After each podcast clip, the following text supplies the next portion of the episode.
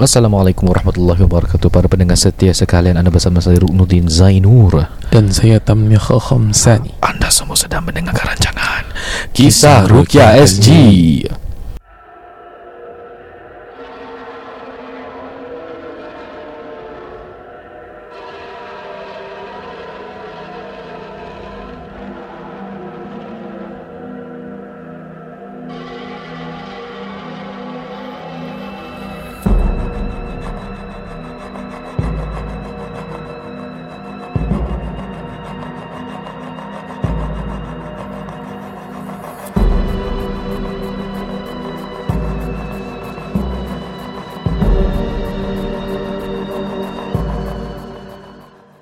InsyaAllah Tabarakallah. Terima kasih para pendengar KRZ yang budiman. Kerana masih Eh batuk. Kerana hmm, Masya Allah Sekali lagi. Terima kasih kerana bersama-sama kami Para pendengar KRZ yang budiman Bersama KRSG Alhamdulillah, Alhamdulillah. InsyaAllah Dan uh, terima kasih bagi anda yang selalu kirim-kirimkan cerita Bagi anda yang ada cerita Kongsi je No worries eh. Hmm. uh, Kita selalu collect cerita Dan kemudian put it on queue. So bermakna kalau sekarang ni anda Kongsi cerita Mungkin cerita anda akan datang untuk episod-episod mendatang Bukan on the spot lah eh.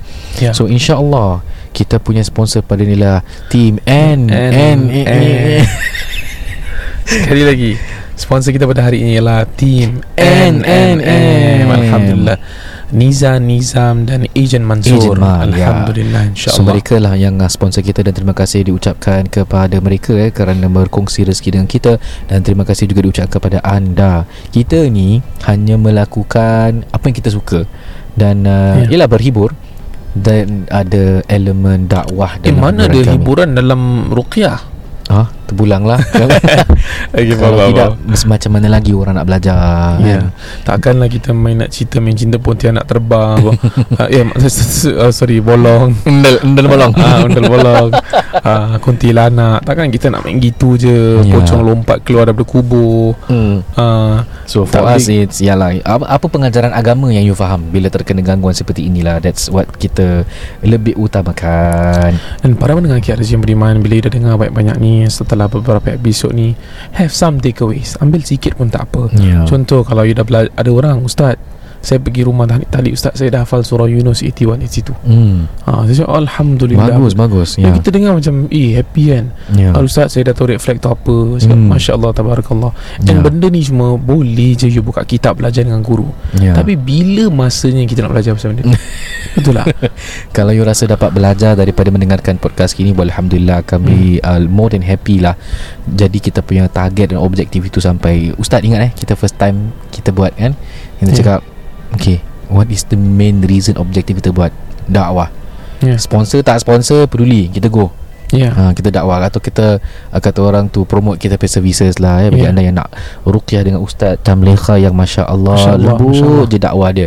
Ha, sila uh, book slot melalui islamicvaluemeal.com dan Masya kalau anda nak yang uh, kalau kalau anda ni Fighter fighter tak tak tak Ha. uh, lebih kepada uh, keyakinan dan kata orang tu strictly hmm. uh, syar'i bukan nak cakap ustaz tak syar'i sama-sama kita syar'i kan Masya Allah Ha, cuma cara Ana ni gaya Ana berbeza sikit. Ustaz Tam gaya berbeza sikit. Kalau dengan Ana silakan book slot melalui www.rukyah.sg.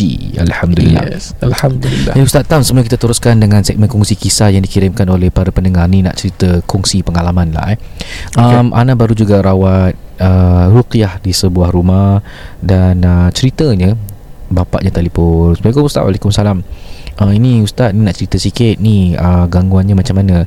Uh, Padahal dalam website Memang dah letak pun Dia punya cerita.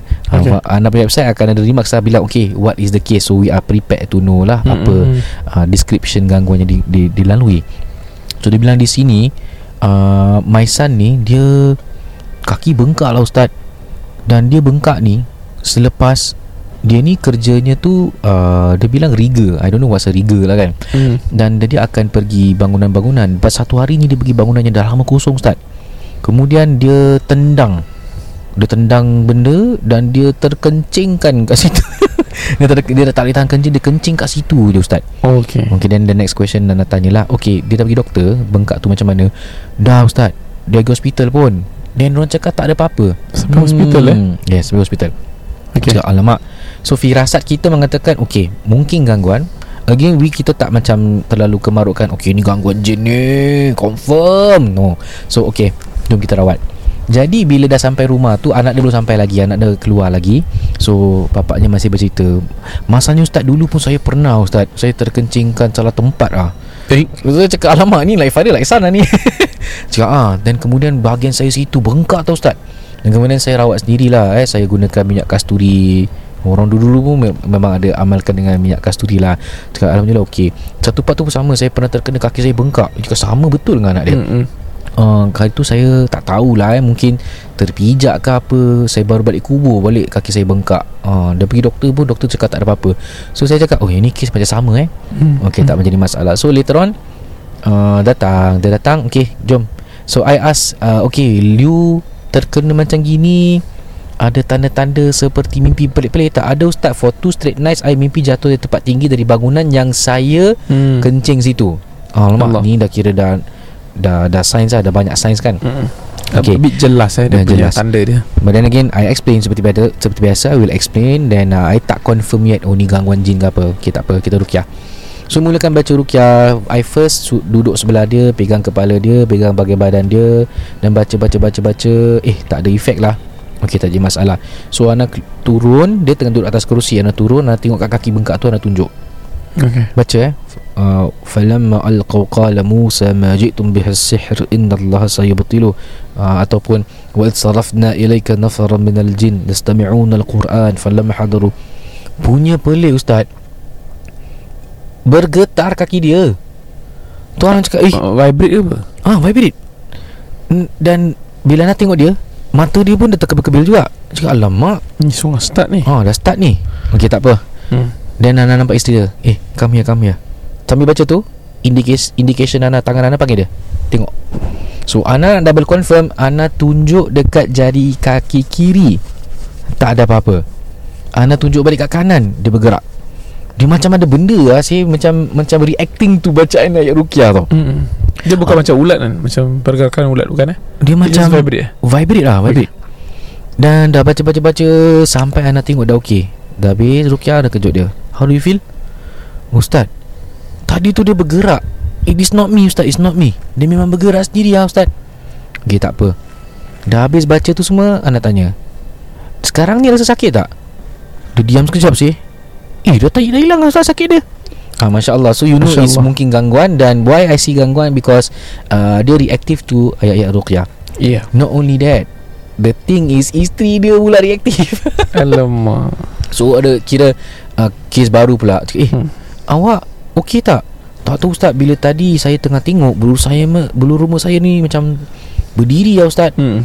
Oh awak ada gangguan ke? Oh saya memang daripada kecil Selalu nampak-nampak Allah. Oh Tak cakap, tak cakap. Dah cerita baru. Eh, Lepas tu rukiah sama-sama. Okay So kita faham ini mungkin indigo ni daripada kecil. Dan ingat bukan boleh nampak-nampak Awak dinampakkan. Uh, Tu kita mengambil pandangan. Kalau yang nampak ni maknanya dinampakkan jelmaan jin Bukan bermakna you can see uh, all these things. So okay your turn come Rukiah. Dia tak nak Ustaz. Tak nak. Jangan takut. Your minda explain to yourself. Ini dengar dengan Quran ni. Hmm. Ibadah Relax ni. Relax relax. Ha, para malaikat hadir bersama doakan you. Apa nak takut? Uh, Okay. So Ana keluarkan kasturi putih Ana Kasturi vanilla Yeah Mungkin lah bau sikit. Alamak Muntah on the spot lah Terus? Muntah on the spot. Saya memang tak suka bunyi bau-bau macam gini. Ah, Rasulullah cakap bau-bau gini Imam Ibn Al-Qayyim pernah sebut juga dalam kitabnya Bauan kasturi ni adalah makanan untuk jiwa. Kerana jiwa itu suka kepada benda-benda yang wangi. Dan ini wangian sunnah Rasulullah SAW Suka kepada bauan kasturi. Ha, cakap Okay tak apa. Rukiahkan. Dia mula rukiah Kaki dia bergetar Kepala dia bergetar Mata dia terkebil-kebil Dia seperti nak muntah. Dan anak kasih bau kasturi Macam nak berlaku kerasukan tau. Hmm. Kalau anak tak puas hati Ana memang dah datang rumah tu Bakar buhur Kan? Okay Aku ambil buhur tu Aku tiupkan muka dia. Ni dah ni dah Oh, Dia macam Dia macam Eh alamak. So anak baca Baca baca baca baca Tengok tak ada rasukan. So dah habis Alhamdulillah kejut. Eh dah In the beginning You feel banyak getaran Yang see and witness Is your husband yourself Yeah. Himself And your father. So bila dah baca Akhir-akhir rasa okey tak? Alah ustaz Saya rasa better. Dan saya don't worry. This is what most of our clients will rasa Dan ulama terangkan Especially dalam kitab Ruqyah Tanda-tanda keluarnya gangguan ialah Pada mulanya getar-getar Dan pada akhirnya Tenang-tenang sahaja. Ya. Itulah dia kisah Terkencing kencing Jadi Para pendengar KRZ korang Please Jangan Apa yang diajarkan orang dulu-dulu eh? Kalau nak kencing semarang Cucu uh, Tok nenek Cucu tumpang Apa benda? Enggak perlu. Uh, Itu salah Itu mentera Mentera yang salah tu. Hmm. uh, Dia bilang apa uh, Tok nenek uh, Cucu tumpang lalu. Lepas tu kau buang air kau Buang air, buang air kecil Atau buang air besar. Hmm. Apa pasal kau minta tok nenek kau Tok nenek kau tu Kalau dah meninggal Kat dalam Alam Hmm. barzah. Ini maknanya kita menyeru Kepada Makhluk-makhluk lah. Kononnya jin jantan Jin Yes. betina. Tak payah. Bismillah go. Ah, bila syaitan Ah. rajim Bismillahirrahmanirrahim Ya Ah, Bismillah dan kemudian uh, buang kecil lah betul-betul. Ya. Ah. Dan jangan sembarang-sembarang eh. Dan Ana teringat Satu mentera kelakar ni. Ya. Orang dulu bilang eh, Kalau kau rasa nak terberak Kau nak tahan berak kau kan? Kau baca ni Simpul-simpul baju Tersimpul tahi aku. Dan kawan Ana Yang Ah. cakap macam ni Simpul-simpul baju. It works Adin It works lah say. Kau jangan lah. meripik ah, ah, ah. Ni psikologi lah. You tell yourself Tersimpul Tersimpul Tersimpul tak keluar lah kan? Ah, So jangan meripik ah. Ni so Mentera-mentera yang pelik-pelik. Dan itulah sedikit sebanyak Kongsi pengalaman eh. Jadi Jangan sembarang-sembarang kencing. Ah. Actually banyak kisah juga eh. Antara orang yang terkena Terkencingkan ke Terpijak ke Tertendang ke Kemudian kaki tu bengkak. Ah, Kemungkinan. Ah, Tapi dia tanya Ustaz Ini orang hantar ke? Dia cakap tak Kalau orang hantar ni The more signs lah. that you will see tau. Okay Kalau sihir Especially kalau ada jin ni Based on kisah-kisah lepas Ada kalanya you akan dah mula nampak Jelmaan-jelmaan jin. Ini sebagai contoh lah Ya. Kalau you tak ada tanda- tanda tu So we don't uh, You know Macam exaggerate lah. Hmm. Kan? Okay ini confirm sihir. No no no no Again like I say I explain to them It's not about the source of the gangguan It's your recovery. So saya tanya Solat lima waktu mesti jaga Then do the four things that I always say. InsyaAllah Allah akan Allah akan jaga. Cuma due diligence uh, Kalau let's say dah dengar uh, episode KRSG Daripada dulu sampai lah sekarang uh, Amalkan lah Jangan tak amalkan. Ya ya And ya. of course signs ada macam-macam Symptoms ada macam-macam Take Hmm. note Okay kalau benda-benda ni ada. Dan uh, rectify secepat mungkin. Kalau you rasa macam dah tak kena You dah amalkan Kemudian masa rasa masih tak sedap You nak panggil Ustaz Ruk ke saya Terpulang. Uh, Get it done as quickly as possible. At least you have a peace of mind. Let's say lepas kita diagnose You tak ada apa-apa eh. Lepas kita buat lakukan syunuqiyah syara'iyah You're clear You're good to go. InsyaAllah You're good to go. Boleh? Ah, InsyaAllah You jangan doubt lagi lah Okay Ya. Baru dengan Razi kita teruskan dengan uh, kongsi kisah yang pertama yang akan disampaikan oleh nak siapa? Kita lepas tu siapa dulu? Uh, hantar je lah Okay, eh. saya, saya, Ah, saya. okay, okay. Ah, saya ni Silakan. cepat kantuk sikit Ni cerita the best ni. Ha, Okey. okay, jom. Assalamualaikum Ustaz-Ustaz Kisah Rukia SG Saya ingin berkongsikan cerita tentang makcik saya yang punya bakat yang istimewa Makcik saya adalah seorang medium Kata dalam bahasa orang putih Clairvoyance. Clairvoyance. Beliau juga boleh mengubat orang secara supernatural. Kata ibu saya lah ni Makcik saya ni gemar bergurau Dan suka menakut-nakutkan anak-anak saudaranya. Ustaz termasuk saya lah. Ha, Saya pun dia takutkan lah Okay. Okey ni contoh eh. Beliau suka bercerita tentang nyai-nyai Atau Kanjeng-kanjeng Dan Radin-Radin. Semua oh ni Jongo ni. Jawa Oh. yang dia pernah berhadapan dan berkomunikasi di tempat yang kita tak payah sebut lah. Okay. Dengan tidak kesangkaan beliau akan menuding ke arah saya dan berkata, itu sebelah Hana tu. Sebelah Hana ada nyai kanjeng berdiri di sebelah Hana. Kihana ni bukan nama sebenar dia eh. Ha. Uh, dia memang dah dah cakap dalam uh, di story uh, use my name as Hana dia bilang. Ya, Okay. okay. Saya tidak ada rasa ketakutan lah at first Tapi saya rasa macam Something is not right Saya rasa gelisah sangat Kemudian makcik saya bercerita Makcik saya bercerita tentang beliau pernah Menolong seekor ular kecil Yang bersiluman manusia. Uh, ni siluman. Siluman ni untuk uh, anda yang tak faham Ialah seperti werewolf lah Were tiger lah. Hmm. uh, Kira jelmaan-jelmaan manusia Yang boleh jadi binatang-binatang. Uh, Hmm. Siluman Siluman. Apa yang nama istilahnya? Uh, Jadi-jadian. Ah, Harimau jadian. Tapi ni ular jadian lah. Yes. Hmm. Seolah-olah ular itu sudah gelar sebagai anak angkatnya. Busy Alamak makcik dia Betul. Makcik saya juga gemar berzikir. Tanpa membuat solat lima waktu. Hey, red flag Ini hashtag tak boleh Sini tak boleh Ini tak boleh tak boleh.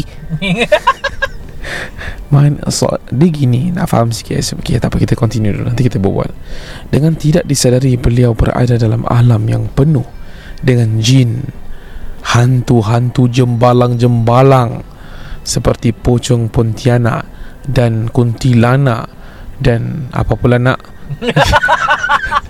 Dan pelbagai makhluk halus Banyak sangat naknya okay. Saya nak Kongsi cerita ni pun Saya rasa meremang hmm. bila ibu saya kongsi kisah aneh tentang makcik kepada ayah, ayah saya dah suspek yang makcik saya ni sudah ter- pergi terlalu dalam ah. Uh, macam dia kata she went too deep in in this in this uh, knowledge of learning benda-benda ni. Maksudnya dia sudah sampai ke tahap alam mukasyafah. Hmm. Betul eh? Istilahnya. Allah alam Jika tiada siapa yang memberi nasihat kepada makcik saya Beliau akan sesat Di alam sana buat selama-lamanya Setelah mendengar keadaan makcik saya yang sekarang ni Dan buat saya merasa ragu-ragu Bila berhadapan dengannya Ustaz KRSG sebagai anak saudara Yang mengambil berat tentang makcik saya What should I do Dan saya harap ustaz-ustaz dapat memahami cerita saya Maklumlah saya tidak fasih dalam bahasa Melayu Aku ni nak terpatuk sebenarnya Bukan nangis eh Sekian terima kasih Ya. Hana bukan nama sebenar Okay Oh, okay. So, jom kita bedah siasat cerita ni. Para pendengar KRSG, please eh, jangan indulge too much dengan benda-benda mistik. Berapa ramai dari klien kita yang terlalu mendalam ilmu mistik ni sampai at last jadi gila. Iya Banyak-banyak. Kalau kaum lelaki eh Dia selalu bermula dengan cincin Betul Cincin Serius You pergi kedai cincin You dah start main no. Akik uh, Yamani Sulaimani uh, Lepas tu Akik Yamani Apa ni uh, Apa ni Akik Sulaiman Dari Akik sorry. Akik Yaman Dari Nabi Sulaiman. Oh. Ah, dia macam gitu You dah Ya. start. Nanti mula You pergi batu Fairuz. Batu-batu yang baik. Batu Fairuz yang pernah ada di pedang-pedang Ada di antara pedang Rasulullah SAW Yang dia hadiahkan. Okay Kemudian nanti mula Mula start. You jumpa Nanti kedai-kedai tu Ada jual mula tongkat You main tongkat. Ya. Tongkat ni sunnah Tapi sembarang pakai Jadi lain lah.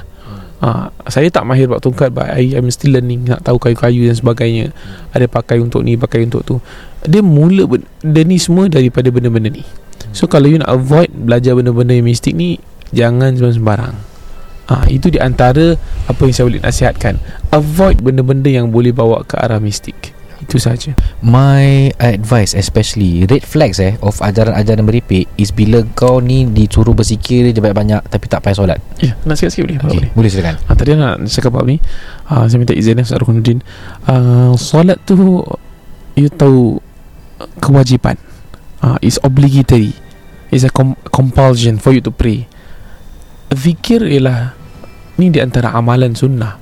Banyak uh, Memang dituntut dalam uh, syarak. Tapi solat dulu. Uh, You kena tahu kan uh, Apa ni uh, Rukun kita. Uh, Jadi tak boleh lah macam Aku zikir je Aku tak payah solat. Aku dah level tu. Eh, Ini semua Minta maaf cakap flag. Kalau Rasul Okay saya tahu ada orang debat dengan kita tau. Ruk Ya. Okay Ustaz Ruk Kita pernah dapat macam-macam Standpoint from different ustazah Ustazah juga. Dia kata Mana Antumah boleh cakap gitu? Dia mungkin orang soleh apa? Saya cakap dengan you Saya cakap dengan Ustazah tersebut lah Ustazah tersebut. Rasulullah SAW Orang yang paling mulia di sisi Allah The highest level Nobody can surpass him. Dia pada akhir hayat pun masih solat.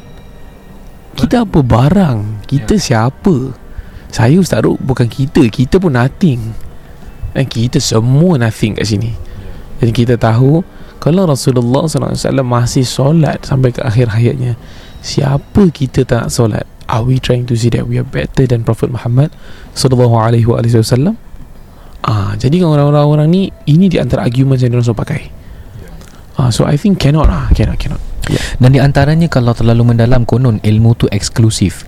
Ini bab ilmu kesesatan Okay Dan dalam rawatan-rawatan Berapa banyak and uh, faction-faction kumpulan-kumpulan sesat yang mulanya hanyalah melalui rawatan. Dan mempunyai kelebihan-kelebihan yang mystical ataupun supernatural supernatural lah. Okay dan paling meripik kalau ajarannya Like I say lah Okay ni ilmu makrifat Kau ni belum sampai that level. Kita kalau dah level dekat dengan Tuhan Dah tak payah semayang.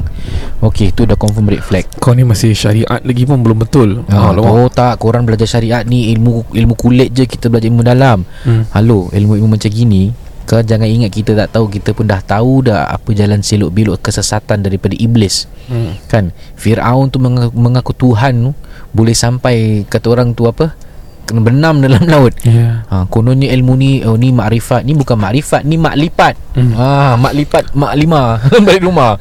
Dan Ya. di antaranya ah, Sambung Ya, so kalau dia cakap eh, ilmu uh, mak lipat ni dia bilang, oh satu ke, sampai ke tahap Allah di dalam diri kita. Uh, kita lah Nabi Muhammad. Apa ke benda meripik? Mana kau boleh letakkan Khalik pencipta dengan makhluk menjadi satu? Tapi ilmu-ilmu ginilah yang konon mereka yakin adalah kebenaran dan kemudian terlalu mendalam at last sampai jadi tak betul, sampai jadi gila. Kita ada banyak kes yang disebabkan seperti ini. Ustaz tanya ni tu Ed? Ya dah tak I tak tak nak tambah For me it's okay Ya ha. Okay So dia tanya uh, Hazab dapat memahami cerita saya Maklumat saya tidak fasih bahasa Melayu So dia tanya Apakah sebagai anak saudara Yang mengambil berat dengan keadaan mati saya Apakah harus saya uh, uh, lakukan Bila berjumpa dengan dia Remember oh. eh Ayat Quran Innaka la tahdi man ahbabtah Kamu tidak beri hidayah kepada orang yang kamu sayang Hidayah bagi mereka yang mencari dan mencari Tuhan. Kalau dia tidak mencari, kita pun tak boleh buat apa. Tugasan kita hanya wa ma alaina illal balaghul mubin. Ya. Balagh. Sampaikan je. Okey, kita tak boleh paksa dia untuk uh, berhenti kalau kita dah cakap berkali-kali masih lagi dia uh, menuntut ilmu Hmm, begini hmm, zikir-zikir-zikir, boom.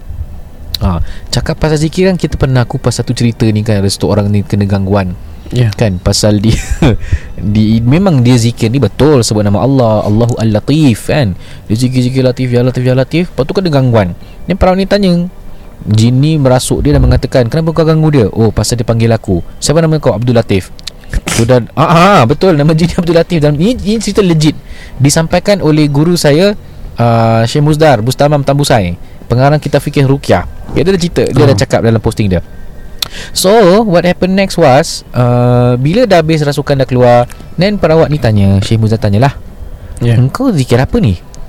Oh saya selalu zikir Ya Latif, Ya Latif, Ya Latif Ya Allah Masalahnya Bila dia merukyahkan Memang betul Eh maksud rukyah pula Berzikirnya betul Ya. lah Menyebut nama Allah kan baik hmm. Masalahnya jin ni pun Jin toro juga Punya Ya. degil Punya kelakar Punya Bodoh lah eh Kira Hmm. uh, istilahnya Kau pergi ganggu orang yang sedang berzikir Yang yang yang sebutnya Ya Latif. Hmm. Semata-mata nama kau Abdul Latif. So Ya Berzikir Alhamdulillah bogi, uh, Memang boleh bogi pula. Bogi tu tak ada gigi.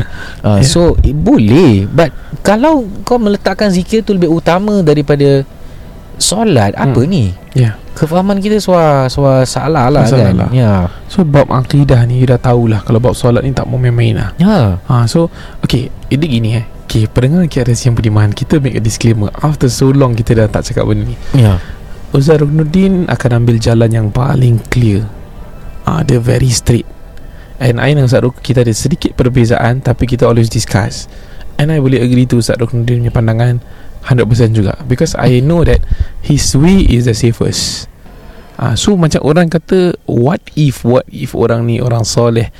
Oh this what ifs Dia tak ada sandaran Possible Ataupun not possible? What if benda tu tidak betul? And then your assumption ni Boleh jadi salah. Ya That's the thing Ya ha. So macam Jujur dah cakap Ustaz Ruk Kami on the safer side. Better don't. Ni semua tak mau main. Ah, Yang nampak-nampak ni semua tak boleh pakai. Dan sering dikatakan red flag Supaya berhati-hati. Kalau kita cakap dengan all the masses Pendengar KRZ mungkin you dah dengar lama You dah banyak belajar. Kalau orang baru Dia tak You tak cakap straight Nanti dia ingat masih boleh. Yalah. You kena straight forward cakap tak boleh ha, So Ada juga kita tahu uh, Ustaz-ustaz yang membenarkan wafak Kan? Ya. Dia masih ada perbincangan. Kita ambil stand yang no Because we have seen And we know dia punya Consequences on uh, on the daily basis. So we would like to avoid that From happening in our society. Uh, Sudah banyak gila Banyak sangat Yes. If not because of Rasulullah bersabda eh Wafak-wafak lah Tangkal-tangkal ni Hmm. Semua azimat adalah salah. Hmm. Nampak Dia dah kasih disclaimer Rasulullah dah kasih clear cut disclaimer Then why are you dwelling in benda yang ada kata orang tu in between between black and white in grey yeah. The thing is I've had orang cakap oh ni Imam Ghazali yang ajar the thing is the kitab yang namanya tentang wafak-wafak yang kononnya ditulis Imam Ghazali Hmm. Hmm. Ulama Mu'tabar mengatakan ini satu fitnah Imam Imam Ghazali seorang yang saleh. How can Imam Ghazali men, kata orang tu buat kitab mengajarkan sihir? Yeah. One day I will tell you apa yang konten tentang kitab ni. Okay, nanti ada video kan Betul, betul. Ah, InsyaAllah So I will tell you Kononnya Imam Ghazali tulis But for us Dia seorang yang saleh I don't think he was the one Entah Ghazali mana dah eh? Dan ajar untuk Buat sihir ha? Menggunakan jin Untuk menghapuskan musuh Apa ni semua Yeah. So please When you are too mystical Too Kata orang tu uh, Terlalu uh, Extreme Yeah. Suka sangat benda-benda gini kan Sampaikan benda yang hak pun You tak tahu ni betul Ni salah ke tak salah Mhm. Kan So, This is a problem So please Jauhi benda-benda Seperti ini Para pendengar KID Sebelum kita teruskan Ya. Dengan uh, kongsi kisah yang kedua Kita akan Hmm. berikan laluan Kepada penaja kita Untuk memberikan sepatah dua kata Dipersilakan Abang Nizam Rumah bukan sekadar tempat berteduh atau untuk dinikmati. Bilakah kali terakhir anda meneliti pinjaman rumah anda? Dapatkan nasihat berkesan dari Niza Nizam. Mahukan sebuah rumah tanpa pinjaman atau inginkan pinjaman rendah? Dapatkan nasihat berkesan dari Niza Nizam. Tidak semua rumah sesuai sebagai pelaburan. Jadikanlah rumah sebagai satu pelan simpanan. Manfaatkanlah sepenuhnya dana CPF anda. Dapatkan nasihat berkesan dari Niza Nizam. Telefon 96704504 sekarang. Assalamualaikum. Terima kasih kerana mendengar KRSG guys. Kami NNM Niza Nizam bersama Ejen Man dari Propnex. Setiap episod kami akan kongsi secara am informasi dan isu-isu berkaitan dengan rumah. Baiklah, episod kali ini kita akan menyentuh tentang pelindungan aset. Bagaimana harus saya lakukan? Baiklah, apa khabar para pendengar KRSG? Hari ini kita akan menyentuh uh, isu yang berkaitan dengan rumah, not directly, tapi ada kaitan yang sangat-sangat penting bagaimana anda nak protect your asset ataupun your punya HDB or your private property for that matter supaya jika ada berlaku kematian, ada berlaku uh, chronic illnesses and all that, anda di uh, protect. Uh, maksudnya yang your beneficiary ataupun kaum keluarga anda masih ada roof over their head. Betul? Yeah, basically they need coverage eh, over their expensive asset. Yang today kita tahu HDB pun agak mahal harganya. Yes, yes, yes. Mm-hmm. So, bagaimana kita nak mulakan ni? Uh, mungkin kita uh, kita mulakan dengan Mansur. Okay, yes. So as what apa Nizam uh, terangkan tadi tu, okay, we are going to be talking about something that is important as well. Um, when we talk about protection, the very first thing we want to talk about is the public housing protection. So public housing protection, uh, here we are talking pasal HPS, Housing Protection Scheme. So this housing protection scheme um, is compulsory for HDB. Um, and then the payment for this can be done using your CPF. Jadi it's not so you know uh, so so so membebankan lah you know. So and many people also take it for granted that this uh, payment is always done on time. Okay so what does it protect? It pays off your remaining mortgage amount uh, in the event something bad happens. And what is something bad? Uh, in case of death in case of critical illness you know uh, or you apa um, you know not able to to work because of this critical illness lah. So in terms of uh, also uh, permanent uh, disability. So kalau permanent disability ni okay this one is a bit tricky eh because for apa uh, permanent disability um, you must fulfill the criteria which is the activities of daily living okay and then you must fulfill four out of the six uh, activities of daily living. Okay so for the sake of simplicity i'm just going to run them through very fast eh?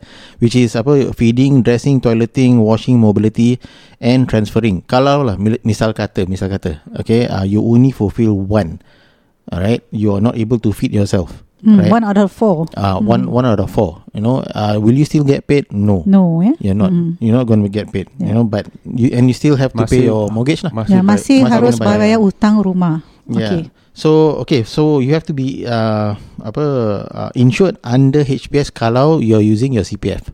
Alright, if you're using your C- CPF, you have to be insured. And, And then- HDB loan, correct? Yeah, it's compulsory. Okay, unless unless you apply to be exempted, and then we will apa explore more on the exemption part in the later part. Ini yang ramai actually uh, pembeli HDB eh uh, uh, terlepas pandang kerana it's automatic eh macam automatic gitu sebab HDB akan ask you to sign CPF akan ask you to sign HPS eh so Oh, you ah, you sorry terlep- Niza, saya nak tanya, saya nak nak celah sikit. Remember para pendengar kita berbual tentang uh, home apa home ownership the other time, joint tenancy, tenancy common, 50-50 and all that. Tetapi HPS cannot be 50-50. Eh. Kenapa Niza? have to be 100% Each to eh? cover each Owner. That's right. Ya, That's kerana kalau ada kematian is 100% of that person punya coverage. Jadi uh, hutang terbayar lah. Terbayar 100%, not 50% 100%. of the Ah, faham, mortgage. Uh, bukan Ah. kerana bayaran 50% no Correct. eh. Yes. Then there's another thing I want to point out juga. Okay, for apa uh, HPS, um, people take for granted lah. You know that is coming coming from your CPF. But what happens kalau you self-employed? You know, you transit from apa uh, a, a salaried punya job with CPF and then you are self-employed. You're not contributing to your CPF ordinary account anymore. So many people I have talked to personally, okay, orang uh, terlupa that you know they are not uh, covered. In fact, um, you know, uh, yeah, ma- exactly. And, and this kind of apa uh, environment where people either want to be entrepreneurs, you know, or you know they just want to have their own businesses. Uh, and they forgot this part. They are putting themselves and their family in a lot of uh, you know uh, danger. Okay, so macam kita pun ada satu kisah lah tentang ni eh, HPS. Pasal uh, kami pernah ada satu uh, pelanggan yang actually dipotong kaki. Eh, is a sole owner. Uh, kena potong kaki diabetes ya dia tu diabetes. Tapi by the time kita nak appealkan dia untuk HPS okay to get it uh, uh, mortgage dia actually cuma 20,000 saja hutang dia balance. Tetapi dia dah uh, mengalami uh, apa tu uh, teruk lah eh dia punya diabetik tu sampai dipotong ke, uh, kedua belah kakinya dia tidak boleh bekerja. Tetapi HPS tetap uh, tidak dapat full coverage. Dia masih harus membayar hutangnya. Uh, why is Yeah. that, Niza? Because basically he she only fulfilled one out of the four Masih activities boleh makan eh. Ah, dia masih boleh makan, masih boleh uh, Feed mandi herself and feed rather. herself. Exactly. So di situ HPS takkan covernya. Dia Correct. harus membayar hutang rumah sepenuhnya seperti biasa, biasa uh, walaupun ini tak bekerja. Eh, para pendengar Hmm. KSG kerana lebih pada 70% dari kami tinggal di uh, flat HDB Mhm. dan gunakan HDB loan dan gunakan CPF jadi anda harus peka tentang coverage eh. Ya, dan also ramai yang uh, uh, kita punya pelanggan Melayu eh, especially ada diabetik dan uh, Ah, yeah. those kind of illness. Nak kena So buat perancangan eh. yeah, okay. Although although there's alternative mere coverage, you know, um, which we will you know touch very briefly on. Uh, uh, the key point here is to get Oh, coverage. Okay, Hmm. come let's move on to the next coverage.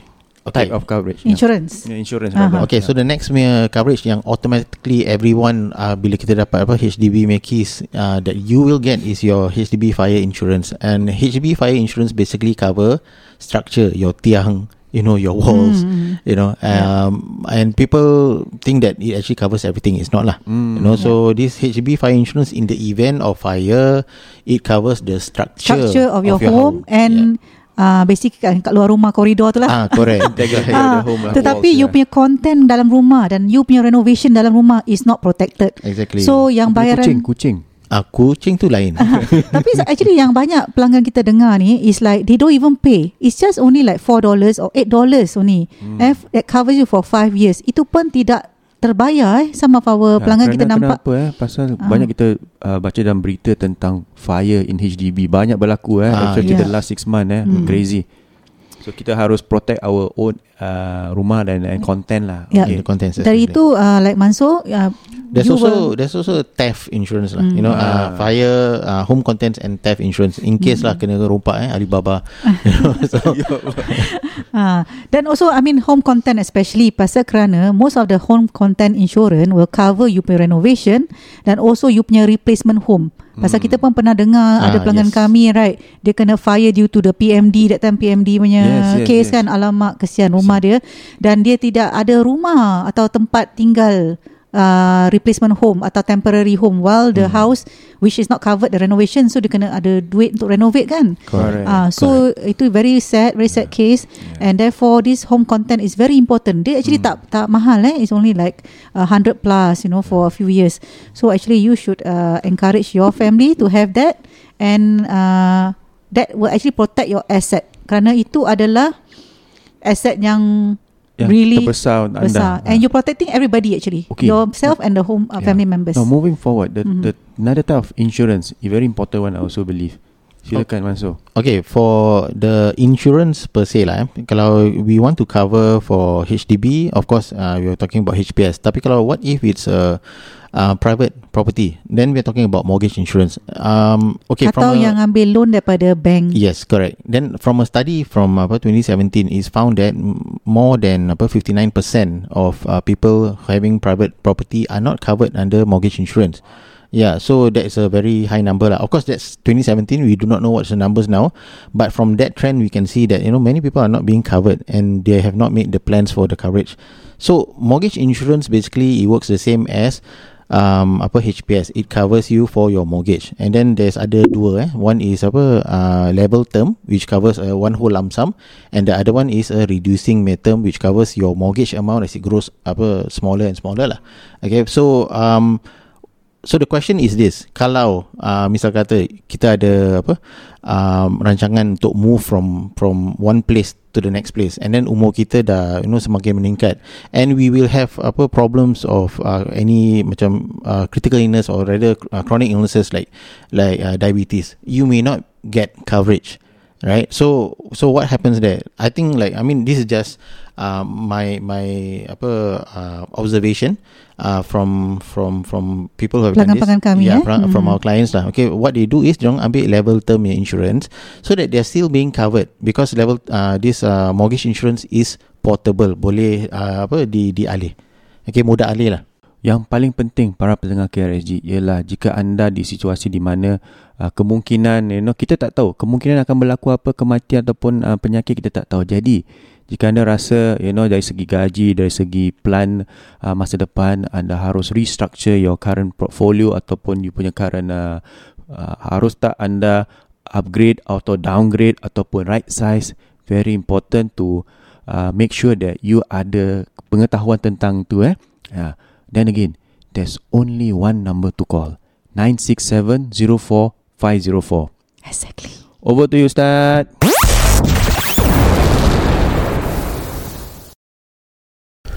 Terima kasih para pendengar KRZ kerana sudi apa memilih NNM sebagai ejen rumah anda yang terbaik. Alhamdulillah NNM senantiasa apa ni sudi untuk berkhidmat kepada you dan your family insyaallah. Ya. Yeah. Para pendengar KRSG Kita teruskan dengan kongsi kisah yang kedua. Tapi sebenarnya kan Masa dia tak mengizinkan. Ha, insyaallah. Tapi Sorry. mesti korang bingit punya eh. Eh tak boleh lah Ustaz. Kata nak kongsi kisah yang kedua? Okey okey lah okey lah. Untuk this episode kita teruskan lah Okey eh. lah, okey lah. okay, InsyaAllah. Kita dengarkan. Bismillahirrahmanirrahim. Assalamualaikum Ustaz Tam dan Ustaz Ruk. Waalaikumsalam. Saya ada ada dengar podcast KRZ Saya ada pengalaman dan soalan nak dikongsikan. Okey. Harap Ustaz dapat ditengahkan Ketengahkan di podcast Alhamdulillah Oh salah salah type Alhamdulillah Masya-Allah. Uh, I've been married for six years now. We've have we've been trying to conceive and still trying. Alhamdulillah kita doakan eh para pendengar SG doakan eh. Amin. Semoga orang yang dimaksudkan di sini diberikan zuriat amin. On our second year marriage, I got pregnant Ustaz. Tapi wasn't successful. At my 12 weeks pregnant, saya pergi detail scan. Doctor mention Hmm. my baby skull is not fully formed. Allah. Sial. Ada lubang and its brain dah terkeluar sikit. Our heart breaks so much Ustaz. And doctor suggests we go for forced labour. Which I still feel the pain of contraction and giving birth. Allah. I went through depression Ustaz for a while. Sampai almost every night saya nangis. Alhamdulillah saya ada suami yang ka- can caring, kari pula. suami yang caring dan loving eh dan uh, they have been giving me the mental support that I need masya-Allah masya-Allah. Then last year 2021 on last day of Ramadan I checked pregnancy test and alamak saya positif Ustaz. Masya Oh, Allah, Masya Allah. we are happy. But at the same time Yelah Prepare je for the worst eh Dah pernah lalu benda macam ni Hmm. Again my 12 week pregnancy Went for detail scanning And the same thing Ustaz Ya Allah My second baby was diagnosed with the same exact thing like my first baby. Allah Akbar. Allah, doctor decided to do investigation on my case because ni dah kira kali kedua saya ustaz. Doctor also suggest the same thing to do forced labour. Tapi kita agree. Investigation Sian, sian. done. Doctor mentioned our genetic hormone was normal. Tapi everything pun fine sih ustaz. Then doctor sent me for CT scan and MRI scan. They discovered there's something in between my womb and intestine. Doctors mentioned it is small, wiggly thing. Huh? Wiggly. Oh, Is it doesn't live? look like worm or anything. It looks totally weird to them. Alamak. Only when kita decide to go for berubat hmm. Happened that my husband said His parents can buat perubatan Islam I ni taklah doubtful kan Percayalah Because they are my parents-in-law Okay? So we proceed for the berubat But the thing is They can see that thing inside my body. And they even said Budak kerja lama Santau mi bayar makanan. Hashtag red flag. Tak Yeah, tahu yeah. dengki apa. But I remembered I ever ate something Yang dia pernah bagi. Mhm. She has never ever offered me any food before. Tapi bila I gigit the food Into half I saw rambut and kaca. Alamak. Lemah Sihir ni. Ha. Astaghfirullah. Back to my berubat story So my parent-in-law ni Will ask me to mandi bunga. Uh, Okay. Minum Okay. air kelapa. Okay minum air kelapa benar, uh, ni eh. Veteran Rukiah pernah cakap kan It helps to cool on the body. And they use raw eggs To roll over my stomach. Okay ni reflect. Okay. Which While selawat At the same time. Hmm. So they start off with minyak atar bunga Tanjung. Then suddenly ada makhluk lain Suddenly appear into my mother-in-law body. Allah. Allah Kira ni pakai medium eh. Aduh Hmm. ni ni red flag juga Scary a bit. Now they said everything is clear. Okay sekarang ni semua dah clear. Santau tu dah pulangkan tu orang balik. But Allah. Ustaz I'm still 50-50 Don't know if I'm really clear With all the gangguan Ataupun tak. Yeah. But Ustaz Depression is real. I at times feel marah tau Dekat diri sendiri. Macam rasa tak guna pun ada Ustaz. I at times feel like Macam tak tak guna lah. Pasal tak boleh save my babies. Hati sedih Perit. Entahlah walau alam. Tak tahu sama ada betul orang dengki ke Jadi tanda tanya untuk saya Now, there's so many red flags that I noticed from parent-in-law punya cara perubatan. They both can communicate with the makhluk gaib. Red flag. All Yeah. anak-anak dia ada penjaga. Red flag. They can know what has happened to me on my past. Red flag. Sorry, lupa nak input. During the process perubatan, my father-in-law panggil roh Sultan Iskandar Shah to scan. Aduh, banyaknya red flag. Apa ni What thing is inside my body which is in between the womb and intestine? I was like, apa sih? Scary ber. Yeah They have a lot of sahabat gaib and proud of it.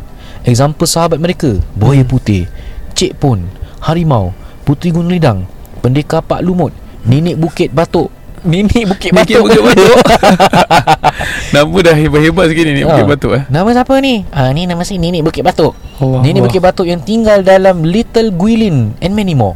Dia are proud saya ustaz Macam satu battalion Semua sahabat gaib Yang pelik My father-in-law even said He have another wife in alam gaib. Ah, Allah. Ini totally Ya, Banyak reflect. lah. hmm. Saya harap to get some enlightenment And share my story KRSD You are lucky. Nama saya tu Jangan share nama sebenar saya. Boleh guna nama samaran saya Maya. Oh yang cerita daripada Maya Nama samarannya Belum Okey. okay. Masih dia Ustaz Tam Okay Silakan lah. Aku no comment lah. Uh, First and foremost uh, Kita sangat uh, bersimpati lah Because uh, You lost two of your child kan uh, Dalam proses tu. And I think May Allah SWT bless you And pastinya mereka tu anak-anak syurga lah. Semoga mereka menjadi saksi di akhirat Yang you ni menjadi apa Mak dan ayah yang baik. Masya Allah Masya Allah Tabarakallah. Okay So Just to cut it short You dah tahulah The red flags apa Ustaz Ruk dah mention. So what's the next step Di antaranya kalau ruqyah mandiri ni Boleh dilakukan. Ambil telapak tangan itu Letak di perut. Contohlah Kalau ni doktor yang jumpa eh. Ha, Kita pun tak ada Tak boleh scan Jumpa badan macam tu lah. Okay Pegang di perut you Bacakan amalan yang sangat uh, Lazim yang kita selalu suruhkan Dalam KRSG Di antaranya Al-Fatihah Ayatul Kursi Selitkan Surah Yunus 81-82 Kemudian tutup dengan tiga kul Sambil usap perut tu ha, You baca. Kalaulah sekiranya ada lah Kalau ada Jadi pegangkan biar direct di situ Tempatkan di perutnya Di rahimnya. Kemudian kita cuba amalkan. Dan of course Due diligence Kalau like, let's you rasa penat Traumatic Relax dulu. Kalau you rasa you dah okay You cuba lagi usaha untuk dapatkan anak kita mendoakan. KRSC mendoakan supaya Allah kurniakan apa ni zuriat kepada you. Insyaallah. Dan kita ramai pendengar KRSC beribu-ribu pun mendoakannya juga. Amin ya Rabbal so Alamin. kita kita KRSC family kan kita punya style kita doakan each other lah. in whatever that we do kita semua ada different profession different perangai different style different attitude. Tapi we are going for the true ones. Okay, kita mendapatkan redha Allah SWT dan kita sama-sama nak belajar ruqyah syar'iyah No comment okay okay Antara cerita yang paling I would say Banyak sangat reflect dia Geramai banyak yeah, yeah. But again Have respect for yeah, Their parents in law But stop eh Jangan Jangan buat rawatan itu Semata-mata nak jaga hati mereka Hmm. tapi tidak menjaga Allah Subhanahu Wa Taala. Kerana Allah itu bersifat cemburu bagi mereka yang merawat atau minta dengan cara-cara yang mendatangkan kesyirikan. Lebih-lebih lagi perawatan seperti ini adalah menggunakan jin. Yeah. So please eh. Hmm. And have a grip of your life. Maksudnya apa? Kalau you cakap tak nak, no means no. Yes means yes. Means bila you cakap no, orang tak boleh paksa you. And please don't don't be a yes man. Ni bukan for pendengar kita ni eh. Maksudnya in general. Kalau orang kata, eh bro, try lah, try ni lah, try. Try lah pakai cincin kodam ni. You cakap no means no. Kalau dia nak letak cincin tu kat tangan you, tapis. Ah, dia kena sampai that strict. Hatta your family members. Dengan cara cakap no ni, dia ada no yang lembut lah. Dia cakap minta maaf eh. I got work, saya tak boleh. Ah, gini gini. At least you bagi alasan yang munasabah. Bahkan oh no no no I don't want say here. Ayya. dah malam ada. Ya, dah malam. So kita, I mean, kita KRZ ni macam bila dengar hari-harian in and out kesian lah you appreciate by your in-laws and kita dengar juga ada orang in-laws yang baik-baik tapi kalau in-laws macam gini uh, make it straight lah. Yes boleh? Uh, jadi at least benda-benda ni tidak terkena you dan your family Baiklah para pendengar KSG kita pun telah sampai kepada penghujung acara ya. InsyaAllah nantikan episod mendatang dan sebelum itu Ustaz Tam you have anything to say? Alhamdulillah kalau let's say you nak buat uh, ruqyah boleh dengan Ustaz Ruknuddin dan juga saya lah. Dan Ustaz Ruknuddin ada ruqyah.sg. Alhamdulillah. Dan doakan insyaAllah very very very very soon saya akan dapat license travel agency saya lah. After so long kita bekerja keras saya berhempas pulas Alhamdulillah I hope that pada pendengar KRZ Your family and I Dengan Ustaz Ru Kita boleh pergi Umrah bersama, KRSG Uish, Masya Allah Best pun Alamak alamak menjatuh Alhamdulillah. Alhamdulillah. Uh, Kemudian uh, Kalau salah dan silap KRZ kita minta maaf. Uh, Moving forward We will do our best uh, In order to help you and your family InsyaAllah. Yeah. InsyaAllah eh. Dan again That is also part of Rukiah. Kalau dah cuba Dah cuba Dah cuba Kemudian tak baik-baik That's the last resort Doa di hadapan Kaabah. Yeah. Yang buat ibadah Tapi ingat Niatnya ikhlas bu- Nak muji Allah Nak mengagungkan Allah Dan bukan semata-mata Nak menghilangkan gangguan. Itu secondary Primarily Buat ikhlas kerana Allah Subhanahu Wa Taala. yeah. Jadi sekian saja daripada saya Undin Zainur. Dan saya Tamliha Khamsani. Wabillahi taufiq wal hidayah. Wassalamualaikum warahmatullahi wabarakatuh